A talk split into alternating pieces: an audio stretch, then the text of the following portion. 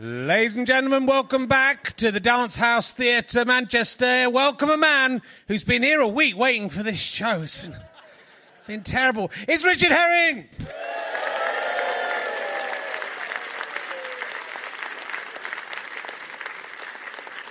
Oh, you, I can tell already you're much better than last week's audience. So, uh, welcome to the show. Welcome to the show. Uh, this is Richard Herring's uh, Leicester Square Theatre podcast, except at the Dance Hall Theatre, Manchester. Don't, did I get it right? Dance House Theatre, Manchester. Try and get it right. It's just polite. It's just basic politeness. But I was. I was hanging out down at the John Rylands Library uh, just now. Some good manuscripts down there. And a lot of the guys there poring over those. They call it Rehelastapa So, um, thank you. Uh, I've got, I've got, I've got nothing to tell you. It's been the, my, the, most empty week I've had of my life. I probably moved some stones around.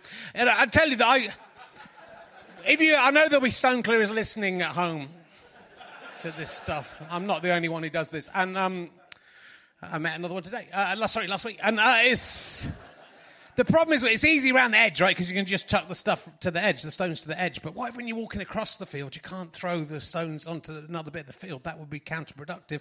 You can only carry about five or six stones. That's a very slow. People, stone clearers, have been worrying about this conundrum for centuries. How we? I solved it. Get, take a bag. Uh, so it's a bag. I've got a bag. I carry a big bag of stones. And I'm not. I've lost uh, half a stone doing this. I'm telling you, which is ironic, isn't it? So uh, it's um when you think about it. Look, we're going to uh, crack uh, straight on. I will just remind you that uh, Emergency Questions, last week's audience didn't buy a single copy. And one. Had to go back home, bring all 48 c- copies back this week. I hope it sells better after this week's show. Um, this is available. GoFasterStripe.com slash EQ uh, from Amazon if you want to help my ranking. I don't care that much about that. Uh, there's so many. There's questions for kids. There's questions for dates. Let's see what I can find for you quickly. Uh, oh, emergency questions for dates. Uh, this one isn't actually. I've turned another page. Are you the postman or the letterbox? I mean, that is a good. That is a good. It's good to sort that out. Good to sort that out. Um, what thing that you should regret do you not regret? It's a good question. For a date, that's a good one. That's, I regret never, never having sung Je ne regrette rien at karaoke. That is my regret. It's my one regret. So, uh, we've got a fantastic guest for you. He's not from Manchester, he's come all the way from Canada just to do this gig. Uh, he's probably best known as uh, for his appearance in Lottie Bear Shout Good as Goals though he also played Glenn Wool in the short film Brothel. Will you please welcome Glenn Wool, ladies and gentlemen?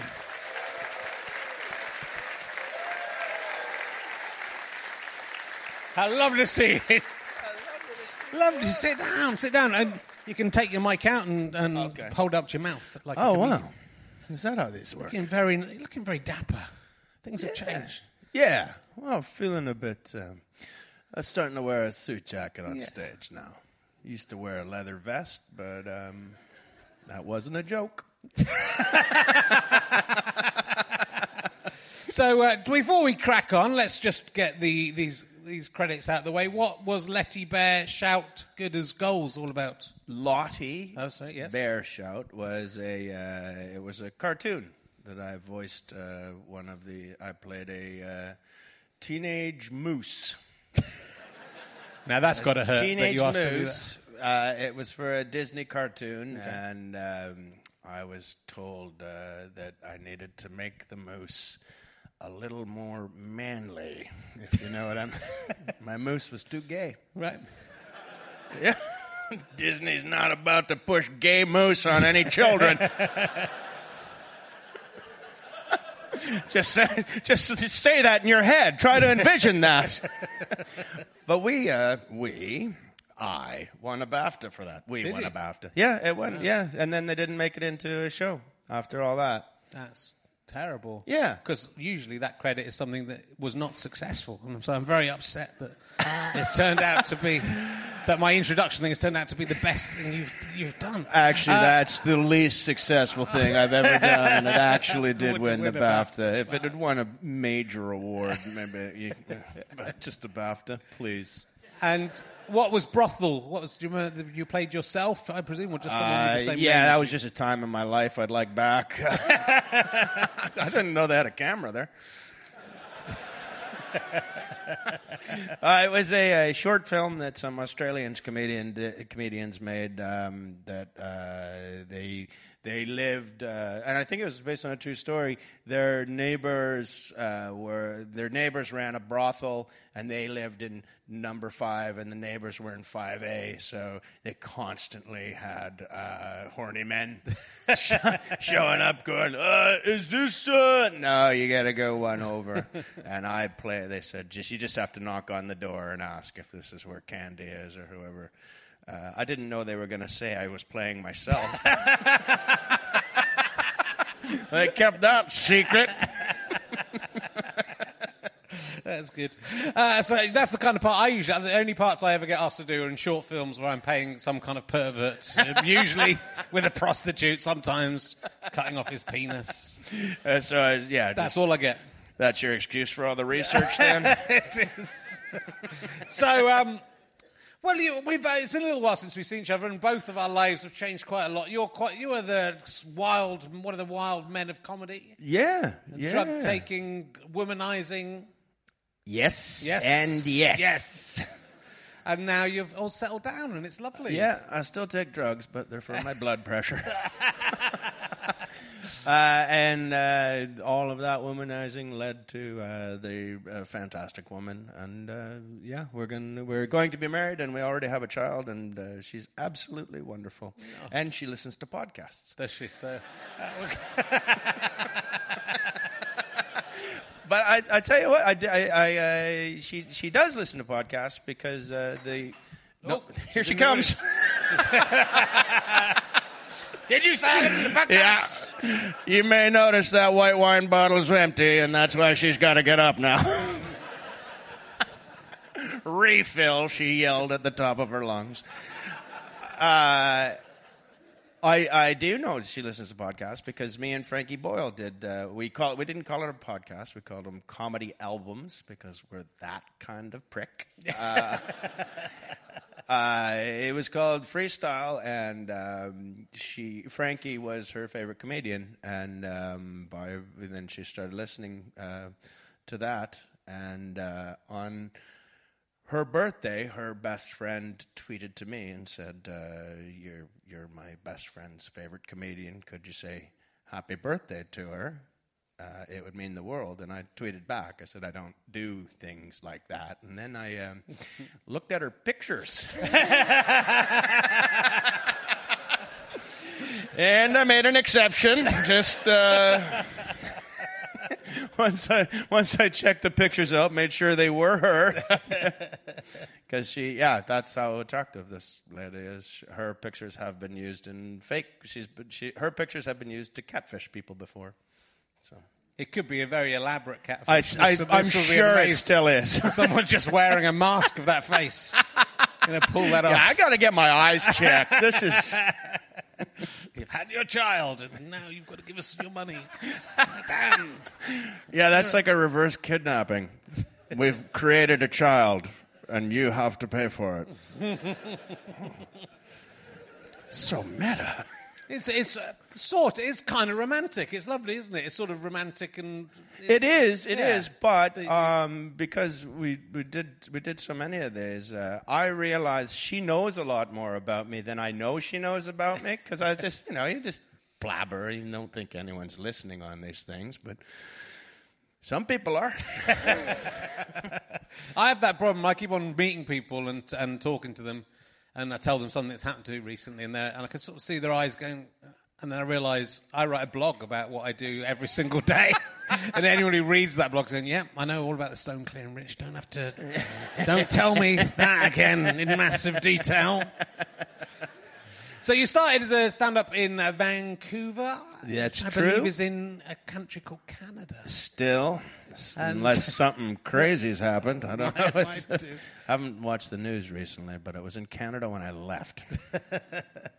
And uh, 95. So you've been going for tw- 20. Is that 22 years? Three years. Well, I didn't go to university. How the hell am I supposed to know? you're, you're, You're the big smarts guy. I don't know. I just walk around doing comedy. You- I took a lot of drugs. I think it's Uh, 23 years ago. So you've been yeah. stand up for 23 years. yeah, yeah. What what drew you in? What were you doing before you were doing stand up? Do you want? Do you know what? I and it used to be. Um, it used to be the one nice story I had about stand up because, as you said, I'm a bit of a bit of a rollicker, hellraiser. But the one nice thing you could say about like what got me started when I was 12 years old. My parents took me to see a stand-up comedian, and before that, I'd wanted to be like a wrestler or you know whatever. But then uh, it's like here, yeah, no, I want to do that. That was incredible, and I was always able to tell it in any environment like this with lovely people around, and they'd all go, "Oh, well, maybe he's not such a bad guy." Bill Cosby.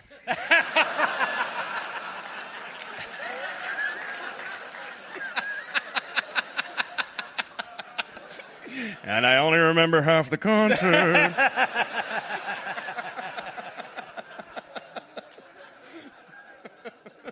But that must be true for so many people, especially in America, of, of that generation, that they saw this guy.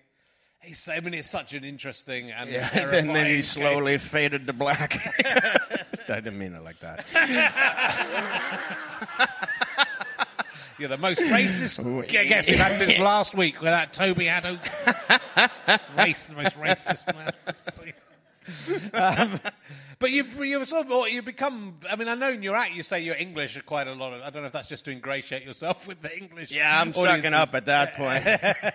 But you lived in England. I don't know. Are you living here now? I am. I am. I live in Essex. Yes, very nice. Oh But yes. um, you live. You so you. I live beside. I live in Chelmsford, beside the prison.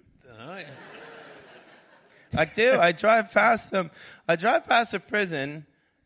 Every time I come home, I have to drive past the prison, and it's always like, no matter how bad the gig's gone, I'm just like, well, it's not too bad, is it? But you, you're you're a real touring comedian. I mean, you, that's what you, you. I mean, I was saying, I was talking that, about this backstage, and I've been. I saw a show of yours a few years ago now, um, and it's you know you're an amazing stand-up. Uh, the, what I like about your stand-up is the um, use of language. I think I think you can take an, you've got loads of great jokes and that, that still surprise me as a comedian, which is Thank you. always good and very rare. But also, I just love the like. For example, in a re- you do a routine about drunk Glenn versus sober Glenn, which is like, but it's it's like a routine I've seen other people attempt to do, but yours is much better. And in that routine, is the line, um, "Drunk Glenn." Uh, Concede the inner beauty of Rubenesque woman, and that's not the kind of thing that most stand-ups would say. You know what I mean? For you to come and there's, there's lots of within that routine, which is about you know the difference between being drunk and sober, and who the sober person decides to drink, but the, the drunk one will have sex with different people, which is a sort of thing that's been observed before. It's just that it's the, it's the language you talk about, the sort of diamond in their chest and all this sort of thing. It's it's incredible. Um, incredibly articulate is the word I'm looking for. Struggling to find, ironically. um, is, is that a conscious decision, or is this just how you how you are? Yeah, I think it just comes from. Um, I mean, uh, the, way I write material is. Uh, I mean, there's just a lot of driving in in this uh, game, and um, uh, I just I put on uh, usually the classic FM radio station, no words, which is perfect, and you just start thinking about the bit. And I think it's the, I think it's when comedy is at its most fun and at its best is when you're creating this thing and you're thinking about every little angle and how you can tweak it and and uh, sort of painting a picture with the with the words, and that's and that's you know, and again, it's just about fucking fat chicks. But, but how can we say that? But is that is the poetry of the gutter? I think that's always appealed to me about comedy, as people who can combine those two things. Is about the about life is dirt and shit and and and disgusting things happening, but you can make it beautiful through language and make it funny through language. I think just a lot of comedians wouldn't bother, you know, wouldn't bother thinking, how can I make that, you know, make that that line isn't going to necessarily get a big laugh, but that's going to make people go, oh, you know. Yeah, well, it's also it's a way to uh, it's a way to include everybody because with that subject matter, there's nobody that doesn't really know what you're talking about. It's about you know what what you're like when you're sober as opposed to drunk. So it, it's already a, a it's already quite a common ground for people. But if you can add little references like that, then there'll be people that we can go, oh, oh, I can laugh at this too because that was actually quite an arty reference. well, it's true, but that's but you know that's.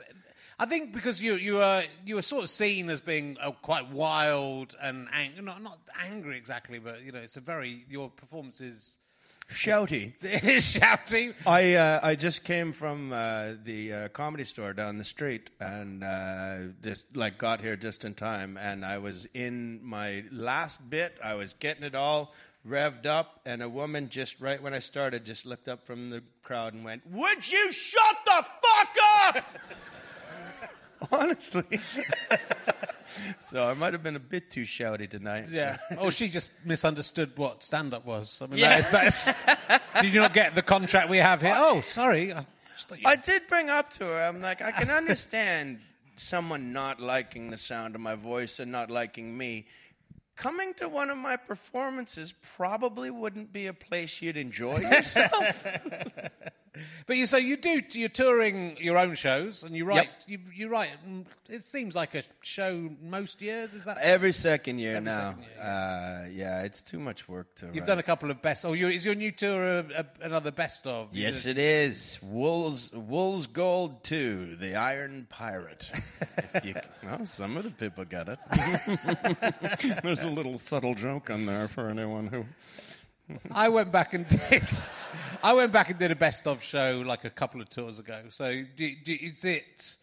Uh, how have you found going back over you? Because you've done this once before as well. Well- so, how do you find going back over the material, and how do you choose? And is there stuff that you feel like?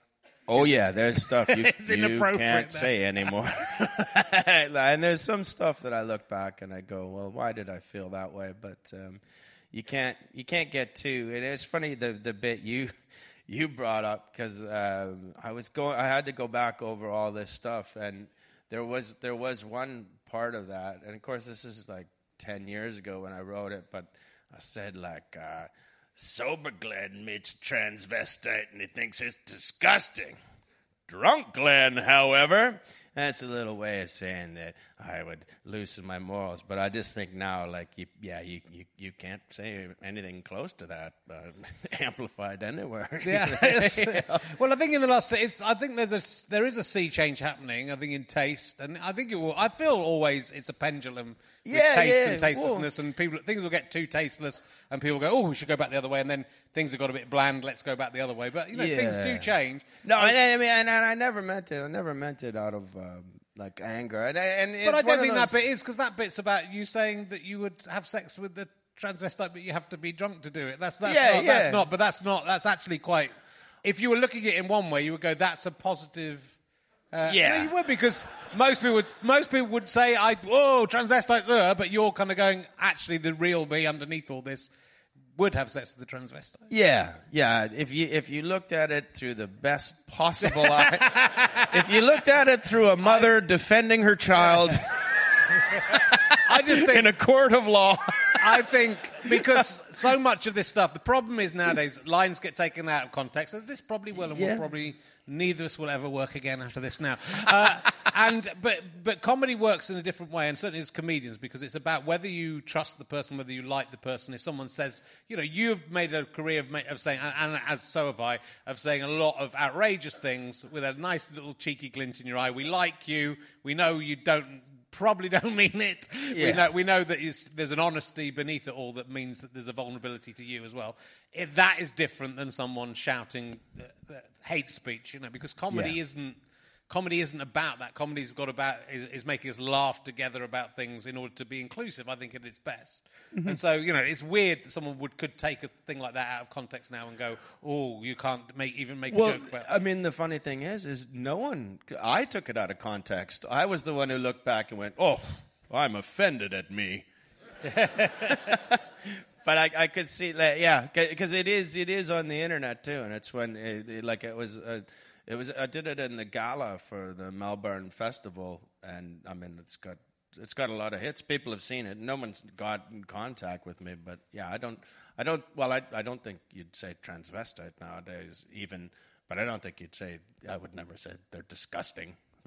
No, no, but they, but it's about. I- See, I think Yeah. I think it comes back to you. But I think there is, you know, I think there's a sea change. I was talking about this at, uh, at a book event the other day, and it's um, it's not all bad, right? In fact, most of it is in, is really really good. And I think the way comedy's changing, uh, it reminds me a little bit of in Britain um, when alternative comedy came uh, and took over from you know the working man club. The comedians. There was a show called The Comedians, which everyone Yeah, did yeah, I racist know what you're talking about. racist jokes and you know and it was all it was there was yeah, I used to watch that as a kid and everyone loved that show but you look back and you go oh my god how did they say any of those things so alternative comedy in, came in people pretended to be uh, feminists but were paying Dawn and Jennifer much less than the men were being paid, uh, and uh, you know things changed in a positive way. I feel that there's maybe a, a shift in, in in morality again that, that Yeah. that, Well, y- that maybe some of some comedians are going to have to deal with. Do you know what I found kind of funny? And it's uh, um, a lot of the a lot of the punchlines right now. Uh, if you want to be sort of liberal edgy, it's um, the punchline is uh, straight white male. Like if that, you know, whatever the joke is. Which is fine. I mean, it, it's it's okay. Like I'm not I'm not offended by that in any way. But I think there's there's a possibility that I don't think everyone's seen yet. Is that yes, you can do humor like that, but if the next generation looks at that, and because it is by definition racism, the next generation might look at the people who do jokes like that and go, "No, they they were just racist," and you'll ha- they'll have to defend themselves the same way that you defend like the people who defend the comedians, like it was just a joke. Well, but Just a that's thought. but then people in the seventies would go, "That was just a joke," you know, and and it, and there was something more going on. So th- I think the, a lot of these changes are good. I think I think weirdly, I mean, I think you're a very interesting case as a comedian because I think, and, and within comedian circles, you're seen as being one of the best stand-ups working in the world because, you know, and you are, you're a fantastic stand-up. thank but you. m- main, maybe out in the world of you know people sitting home watching TV, you're not that well known, and you know you're not as successful as I would say. Why? Why? Some of the people successful and Glenn Wool's not so successful? Uh, There's a long list. I, know- but, I know why. But maybe you know. I think there's you're a live comedian, and and, and you that's part of it. You know, the- you couldn't really lasso that spirit and put it on TV really and make it cleaner. It's because there's an honesty and there's a dirt and there's a there's, Yeah, yeah. I I, I think it's uh, the the the key now is to just sort of not even go after that. Just just put stuff on the internet and just do the tours and you know that's Yeah. that's enough. Yeah, well, I think it is know? enough, and you can tour, which a lot of most comedians can't do that. So Yeah, I mean the one- the one the one um, the plus about being on television is that a lot of people see you, but what you don't see is behind the scenes. There's about nine people telling you not to do nine different things, and then you just think, well, is it worth it? You know, it's just nine different opinions. Yeah. Well, so we've got that freedom of doing stuff on our own, but then there's this. I mean, I think it's just there's an interesting feeling in the air. I think. I mean, it's not just about comedy; it's about everything. I Yeah. think. I think. But I think you know. I think it's good. It's good that. feminism is happening in a proper way in the way Oh, that of course, yeah. and, then- and then it's good that all the uh, more than at least half, probably more than half of the new comedians coming through are female. It's good that someone like Hannah Gadsby is able to uh, share her experience with the world. It's good that white men get some payback for the centuries of Sure, being on top. yeah. So all those things are a positive thing. But I, I sort of feel there's this. I feel like there's a Mary Whitehouse in the UK before your time where you lived here. I know who was- you're talking about, Who, she, yeah. who was would write to the BBC if anything was rude was on TV, and eh, it was a joke, and everyone was a everyone who- who was a normal human being was against it because it was censorship and it was crazy. and it feels a little bit now like Twitter and social media has become like everyone is Mary Whitehouse. this Yeah. thing has offended me without any thought about what what the what the meaning behind it is and what the spirit behind it is. Yeah, well, uh, it, it's the odd thing about the internet is where it's sort of the ultimate freedom of speech, and uh, and without any sort of reasoning, we've decided to stop it ourselves. Not, you know, no, there was no government saying, "Oh, you, you know, Yeah. everybody just attacking each other like zombies." Got a question about that? So it's um. Yeah. Uh, some people at home are like zombies don't attack each other, Glenn. Well, we've gone. we- We've gone. Uh, That'd be a very, very quick zombie outbreak. Two of them got it and fought. now, uh, well, let's talk about Canadian comedians because all, all the Canadian comedians I know who come to the UK are all insane. you seem This the, is this is our Isle of Wight. you, you seem the sanest of the mad uh, Canadian comedians. Do you think yeah, that's, but think that's, not fair? that's not hard. It isn't. It definitely is not hard. Well, I think there there is that sort of. I mean, Stewart used to take the piss out. Well, uh, sorry, Bacon Face. Oh, yeah. Stewart used to have a sort of parody Canadian comedian. And Yeah. there is a sort. Is there a is was there the, not sort of macho, but there was a there was a fun loving kind of drug taking culture going on. Is that fair to say? Hey, come those- on, is that parents something? are listening. Man. Is that something? Is that something c- that's specifically Canadian, or just happens to be the Canadians who've come here? Uh, yeah, I think um, I think it was probably um, you know it's tough to get into America if you have drug charges, but a lot of us had uh, parentage uh, and heritage visas for here. That's not. I don't have any drug charges, but I think uh, it was one of the things. Those like all those guys who came over would uh, would be less likely to even want to go to America. I mean, we all tried it at different times, but um, Canada's a sort of a. It, uh, it didn't have to be a small circuit, but it was, and um, the you you just tend to leave if you if you get good there, and uh, this, you, uh, yeah, uh, England was uh, much more up for fun than uh, America was. I can you go to America, like L.A., two beers. Uh, you need to get yourself into a meeting, sir, because you're an alcoholic. two beers, it's just. Yeah, well, it's the morning. What what else are you gonna do? You do a routine about Alcoholics Anonymous. Did you ever really do alcohol? alcohol I went once, yeah, but I realized I didn't have the problems that those people had. Those, those people, uh, no. But also, and I don't want to make fun of a whole movement, but I could see they were sort of were like comedians where they were one upping each other with the stories. And I started thinking, ah, I don't know if any of these really happened. I think these people just don't have anything to do on a Tuesday afternoon. That's not true. uh, but I don't know why this reminded me of that story. Um, my my brother uh, got married in uh, Yellowknife, uh, Northwest Territories. It's like a, and my mom was uh, from there, but we didn't live. He he'd moved back there, so uh, I ended up. I ran into his wife at, on her um, hen night because we're all in town for the, for the thing. And there's this bar that's been there since my mom lived there. And uh, they were all going to this bar. And, and I said, uh, it was called like the Gold Range or something. I was like, uh, uh, Mom, you should, you know, it looks like the party's going to go to the Gold Range. And she's like, uh, Oh, God, the last time I was in there, I stuck to the floor. and I said, Well, you should come. Maybe get your shoes back. and she said, What makes you think it was my shoes?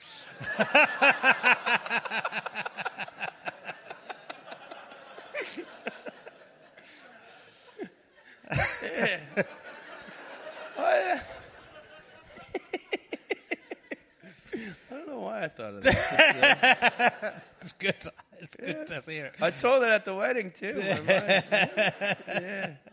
And uh, I- saw you sort of being interviewed, and I don't know if this is a true story because it feels too good to be true. But you lived in London for a while, and then you, you were touring, so you moved out of London, but you needed to go and stay in a hotel in London. Is this? A No, true this is true. This is totally.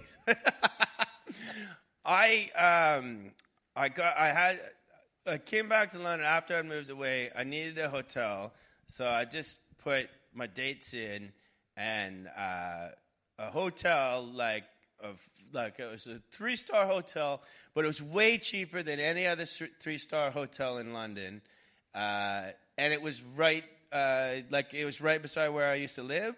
So I was like, "That's I, I know that hotel. That's a perfect hotel. I'll book in there. Uh, perfect." And then uh, like a week passed, and I was I just started thinking, "Why is that hotel so much cheaper than all the other hotels?" So I decided I started to read the uh, the the the the what the, the reviews or whatever. TripAdvisor. Yeah, TripAdvisor reviews, and every review was like, "Don't stay here. this is the worst hotel I have ever been." And I called the front desk, but they said there's nothing they could do because it's coming from one of the complexes next door. This guy's up all night watching hockey. Who watches hockey in London?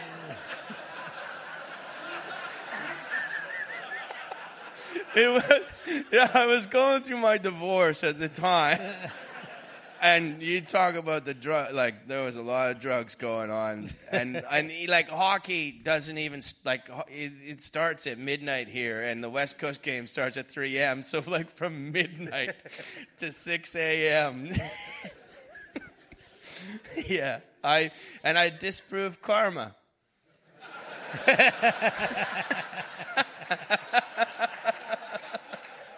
It's so crazy. you get a cheap room because of you. You've ruined that business. Yeah, I kept it down when I was in there, though. I sort of spoke with like a, like an accent, like, oh, "Yes, give me room." please." I didn't, I didn't want somebody. The voice is back. He's left. They're, they're now we're under new neighbourhoods. so we had a, we have got a weird. Um, we'll tell our weird story of- because because in the early two thousands, uh, I was asked to write a film based on uh, one of Glenn's routines, and uh, I was going through. We were talking about backstage. I was going through quite a bit of a dark time where I'd, I just split up with someone and I'd moved to a house where I was meant to be living with them, and I was on my own, and I was writing a book about penises.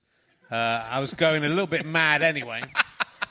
And then you'd, you'd got a routine about um, having like an unusual spot appear on your penis. Yeah, just out of nowhere. Yeah. Don't laugh at me. And so you'd had to go to the. I went. This is the thing. I showed them. Like I went to STD clinic, you know, bread and butter. And I was like, "What's this?" They were like, "I don't know." Was like, "How many dicks do you see a day? you don't know?" And I was like, I was all disappointed in them. And then they're like, uh, "Yeah, we got to um, take a little biopsy off that." I was like, "What?" yeah, they cut a piece of my wiener off and put a little stitch in it. it looked like a little. It looked like a bow. Like- you know, like when piglets win prizes at the fair.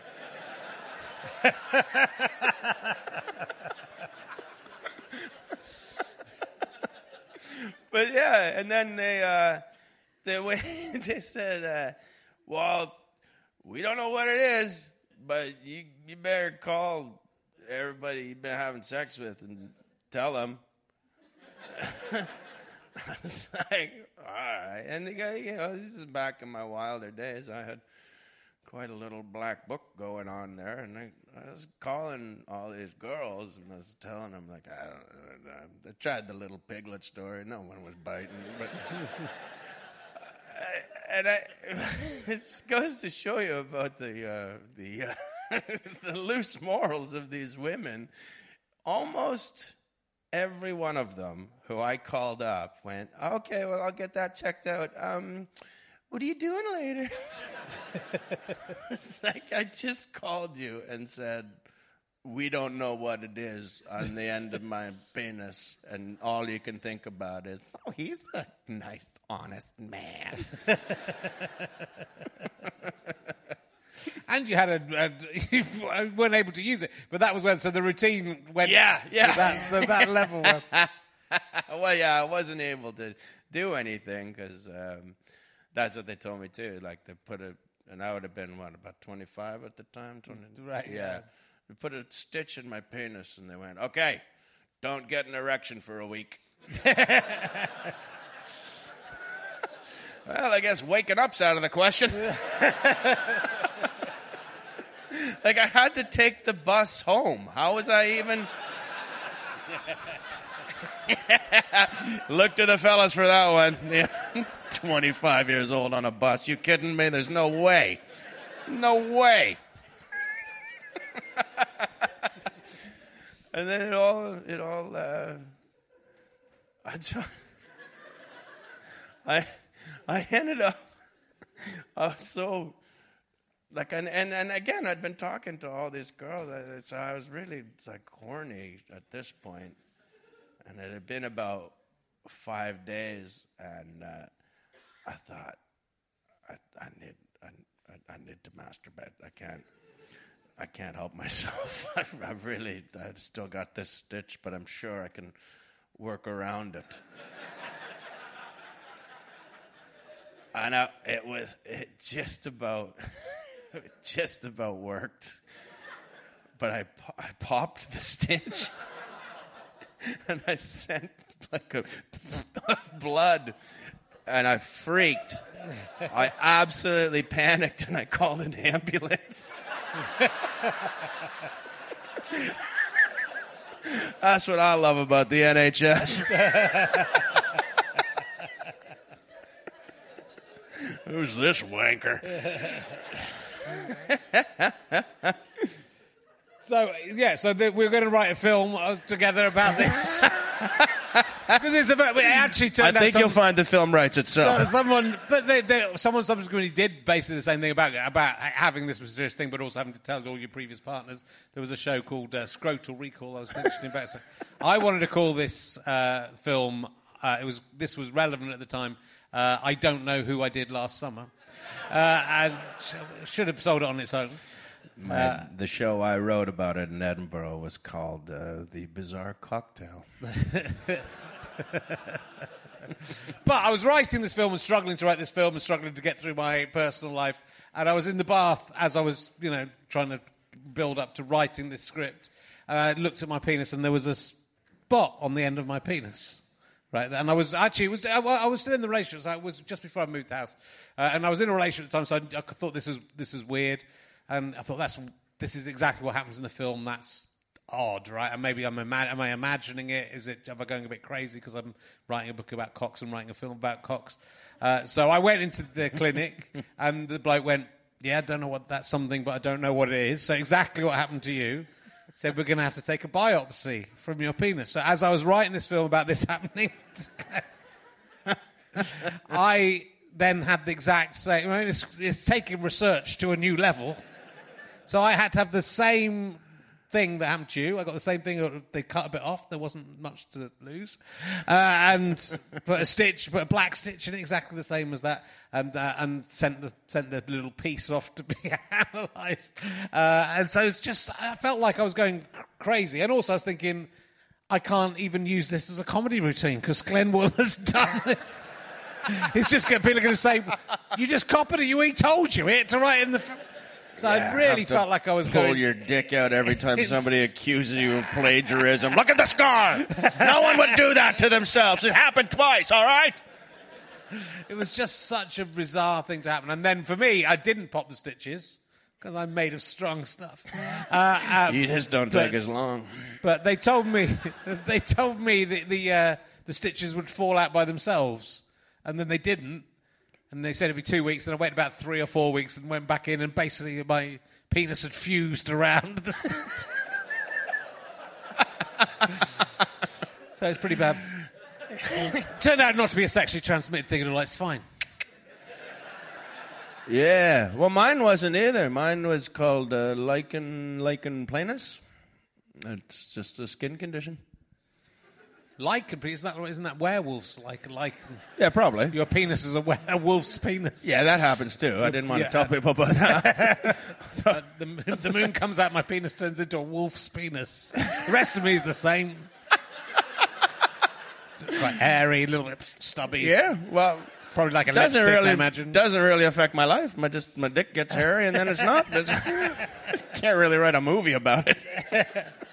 But yeah, so then I got sad and didn't write the film. So I'd like to apologise to you for. I could have made that could have been the moment that everyone realised how amazing you were. Could the big film? Oh yeah, Could I have been a forgot about that. Yeah, this all could have fault. been my podcast. No, yeah, that's that's the sign of failure. Um, no one let me on the telly, so I just have to do this myself. Um, is it true? oh, You do a routine as well about going to Hollywood. Did they? Did, did you go to Hollywood? Were you I did. fated? I did, uh, and it worked out. Yeah, it was right after my divorce, right when I was living, making all that noise in that apartment complex. Uh, I got, uh, yeah, I got signed to a big uh, agency and management and had the whole, the whole thing ahead of me. But um, my God, I do not like America. and I could, I thank you.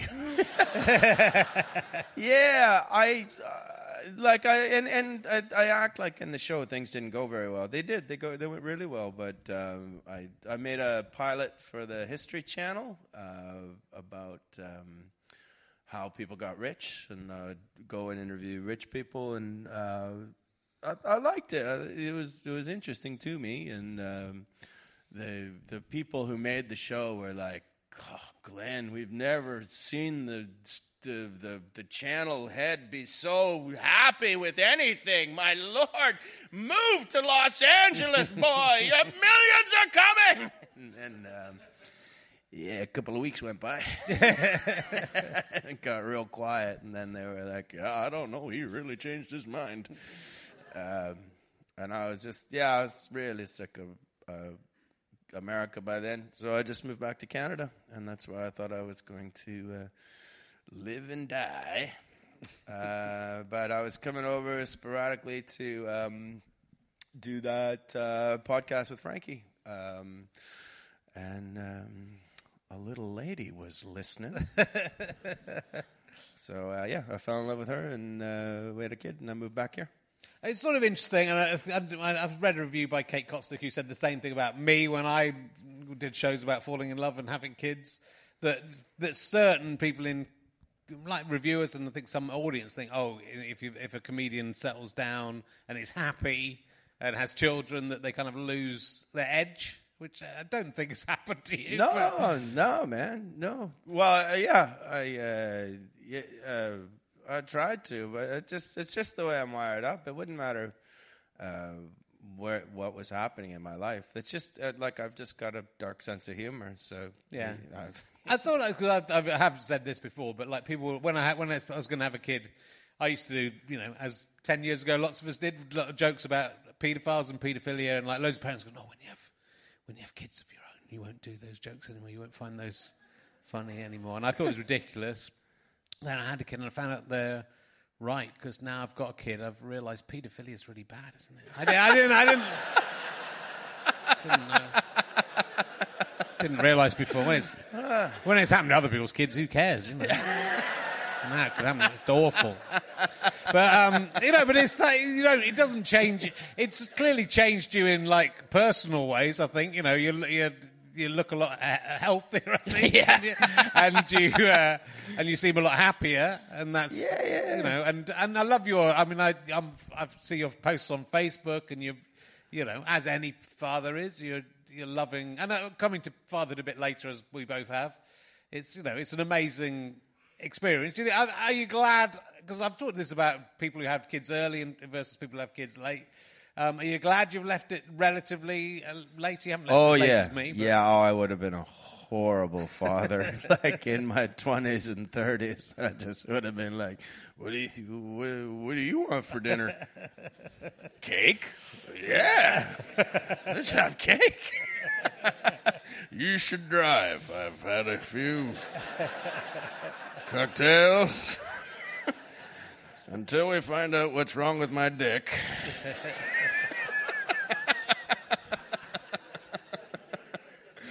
yeah, no, I did it, uh, and, uh, and and who knows if this would have been the uh, the way if uh, if it, if father had happened uh, uh, sooner in my life, but and I'm new to it. my kid's ten months old, but what I find is almost immediately uh, I don't feel like there's anywhere else I'm supposed to be. I don't have fear of missing out. I'm like I I I, I prefer to be at home with my family, and that you know if I never set foot in a bar again, I don't give a shit. It's just that was just one of those things that just sort of changed, Sure. like that. And do you find it hard because you you are touring all over the world when you tour, aren't you? So do you find that hard to have you have you done a tour while you've in the last ten months? Uh, well. I stayed. I stayed uh, pretty local uh, Yeah. during the pregnancy and, and up till now. I've been starting to go off and do uh, other things, but she's uh, she's a airline stewardess and she's she's going back on the road. so uh, it's going to be me and the little guy for sometimes when she she's going to go off and and tour the world. And I I don't care about that. Yeah, like I I, I love it. I, I, you know, just stay home and tickle a baby all day. yeah. Wait you have two. Uh, so, um, it's, uh, it's my son's first birthday today. Fuck him. Fuck him.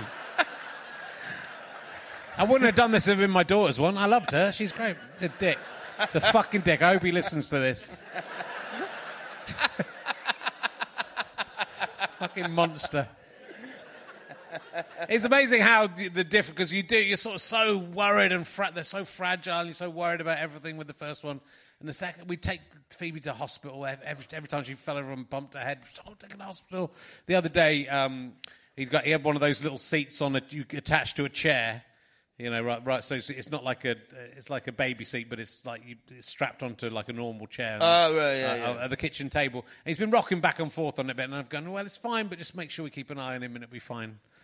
Uh, and I was upstairs the other day, and I heard clunk. Ah! My wife screaming, uh, and he'd not, he'd fallen off. The chair had fallen over, and you know, he looked. We shot shone a light in his eyes. He was all right. So he. It was the day before. It was yesterday, actually. Yeah. Go, I nearly made one, but it's Well, longer it- than I thought.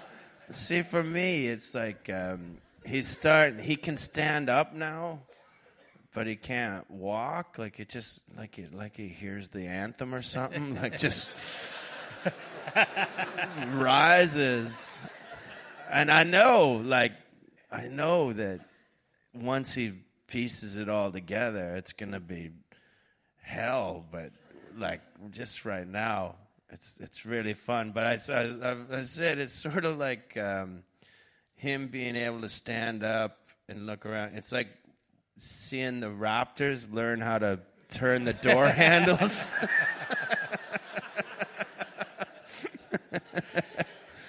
It is. It's a nightmare. It's a living nightmare.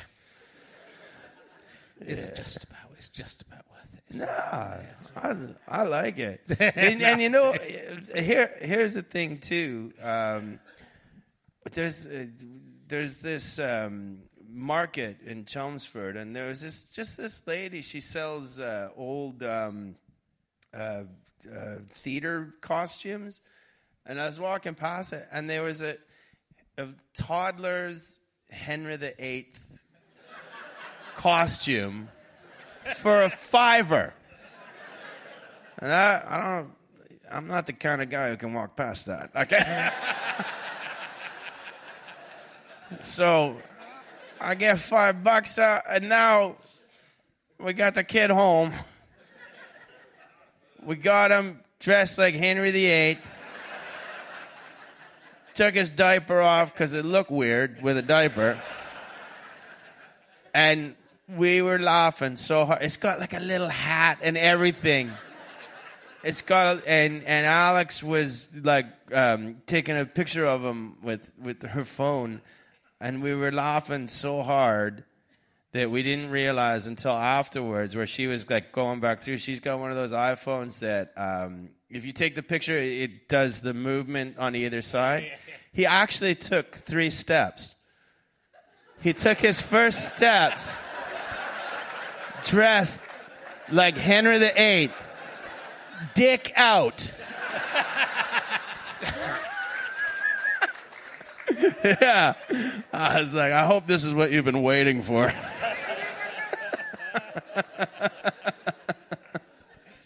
All right, we'll ask you a couple of emergency questions. It's been thanks so much for doing this. I know you've come Ah, from another thanks for gig. having and it's- me. No, it's been it's always it's kind of weird. I, lo- I, what I love about comedians, I was talking about this to Ed Byrne, is is just like you don't see each other for four or five years, and then you just pick up from where you where you were. Yeah. It's kind of really odd. I don't think there's anything quite like it really with it. It's just it, you know time. Well, time passes by so fast, doesn't it? Ridiculous. Fucking hell. I'll ask you this one. I don't don't know which one it is, but I want to know your answer to this question. Um, if you had to be in a human centipede with two other people, Well, I didn't have to be. you have to be. You're in the middle, but you get to choose who goes at either end. Who would you have in front of you and who would you have behind you? Uh, like alive or dead? Well, you're Or li- alive to begin with. I, okay. I yeah, think you'll die yeah, fairly yeah. quickly. but your last house will be sent eating the No, shit like, of the person. do I have to pick two oh, they people can be. from- They can be. They can be dead. Yeah, yeah. But you want two famous people? I can't just. It can be anyone you want. No, you can answer however you want. Well, the lady who told me to shut the fuck up. Behind. She, yeah, she's behind. and now I got a who's Whose, whose shit do you want to be, you know, consuming? Gordon Downie. I miss him. No. He's the lead singer of the Tragically Hip, and he uh, he died um, two years ago. And I can So think of no, I want him from two years ago. I can think of no no finer tribute to a man. God, it'd be confusing for him. Like, oh, you've reanimated me. Can I sing my beautiful songs again? but first, No, you're going. But first, Somebody and I forget I forget somebody uh, somebody on Twitter and I forget who I apologize has found the solution to this problem in that you can choose to have someone in front of you who has a colostomy bag. Yeah, it's bet. What? Go oh like oh. I'd rather be eating their shit, thank you, than it going in a Okay. bag that I can see. well, I'll take Gord Downie right now. Then Let's see what we get. Let's see if we get a random, random question that'll lead. I'll ask you this one because what is the, uh, this is, might appeal to your poetic soul.